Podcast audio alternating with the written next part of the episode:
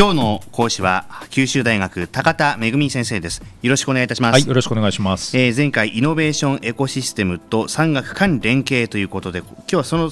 続きということになりますね、はい、そうなんです。今日はですね、はい、はい、あのー、基本的な戦略ということで今日はそのエコシステムの中で実際に動き回るその人材について話をしたいと思います。人材。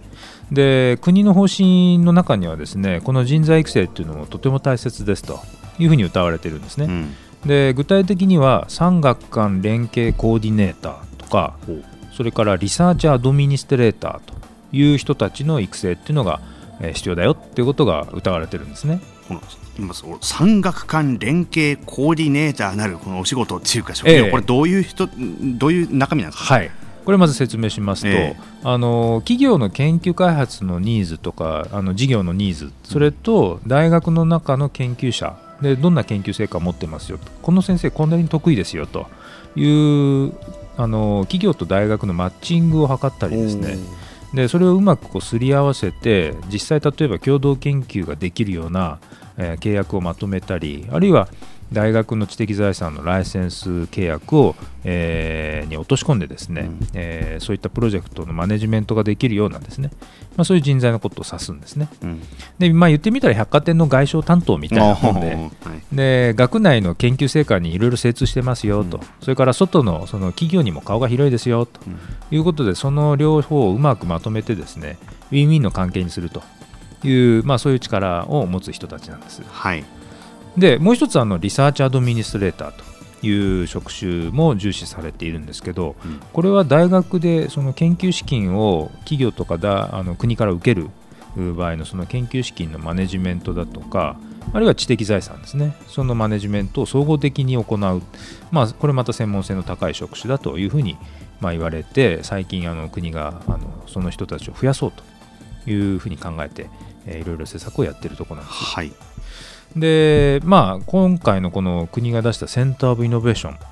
ていう、あの基本戦略においてですね、えー、こういったサポート人材っていうのは、まあ、当然ですけれども不可欠な役割を果たすんですね。うん、で一方でちょっと待ってよとあのその舞台装置をですねその舞台を回すための周りのサポート人材はあの一生懸命育成しましょうと言っていながら肝心の舞台の中心で劇を演じるというかですね、まあ、あの中心になるようなエンジンのような、はい、そういう人材って一体どこにいてで誰に任せたらいいのよという話が実は入ってないんですね。あそこ大事ですよねでもね。その中心人物がいないと物事動かないはずなんですね。でこれはですねそのまだあの世の中に存在しない技術っていうのを使ってそれからまだ世の中の人々が気づいていないような潜在的な欲求に応えるようなそういうイノベーションっていうのを実現していかなきゃいけないわけで。うん、でそうするともう先が読めないこともたくさんあるわけですよね。はい、でだけれども世の中の変化の中にあのある種その機会ですね。オポチュニティを見つけてそれでいろんな困難があるんだろうけれどもその困難を乗り越えながら主体性を持ってその事業っていうものを強力に推進してこれはアントレプレナーが必要なんですね。アントレプレナー、はい、うん、であの iPS 細胞の件を例にとればですね山中教授っていうのはもう確実にこのアントレプレナーなんですね、うん。うん。うん。うん、プロジェクトの中で一体中心に存在すべきアントレプレナーっていうのは、えー、誰なんだそういう人たちどういうふうに活躍してもらうかということを考えるっていうのが重要なことなんですね。で先ほど申し上げたようにまず一つはですね大学側の研究者にもアントレプレナーっているんですよ。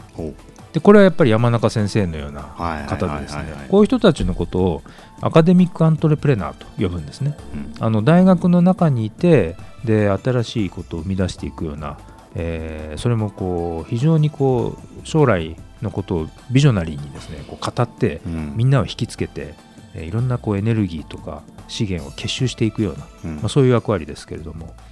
でまさに山中先生ってそういう役割を果たしてられるんですね。うん、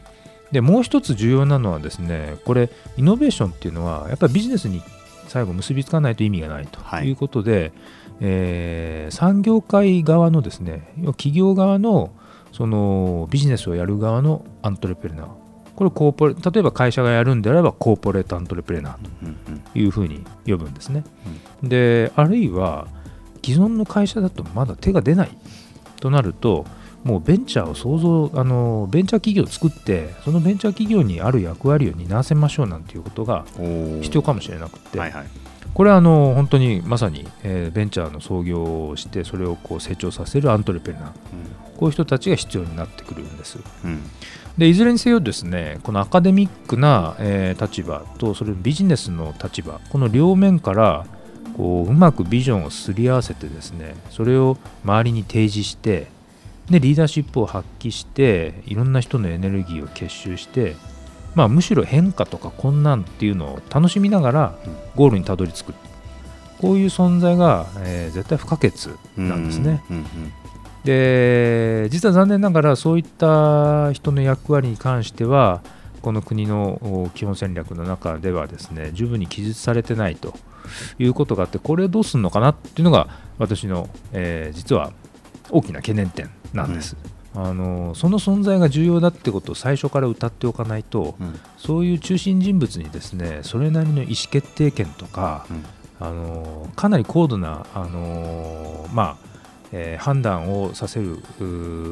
よ、まあ、余地というかですね、裁量の余地というかあるいは自由度とか、そういうものを与えておかないとプロジェクト自体が回らないっていうことにもなるんですよね。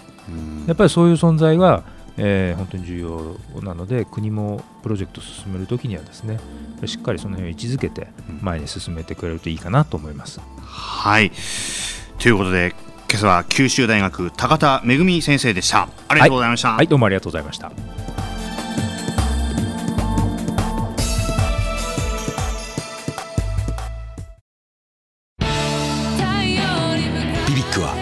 九州で生まれ九州の人たちに光を届けています。九州のお客様が光り輝くように。それが QTnet の変わらない思いです。キラキラつながる QTnet。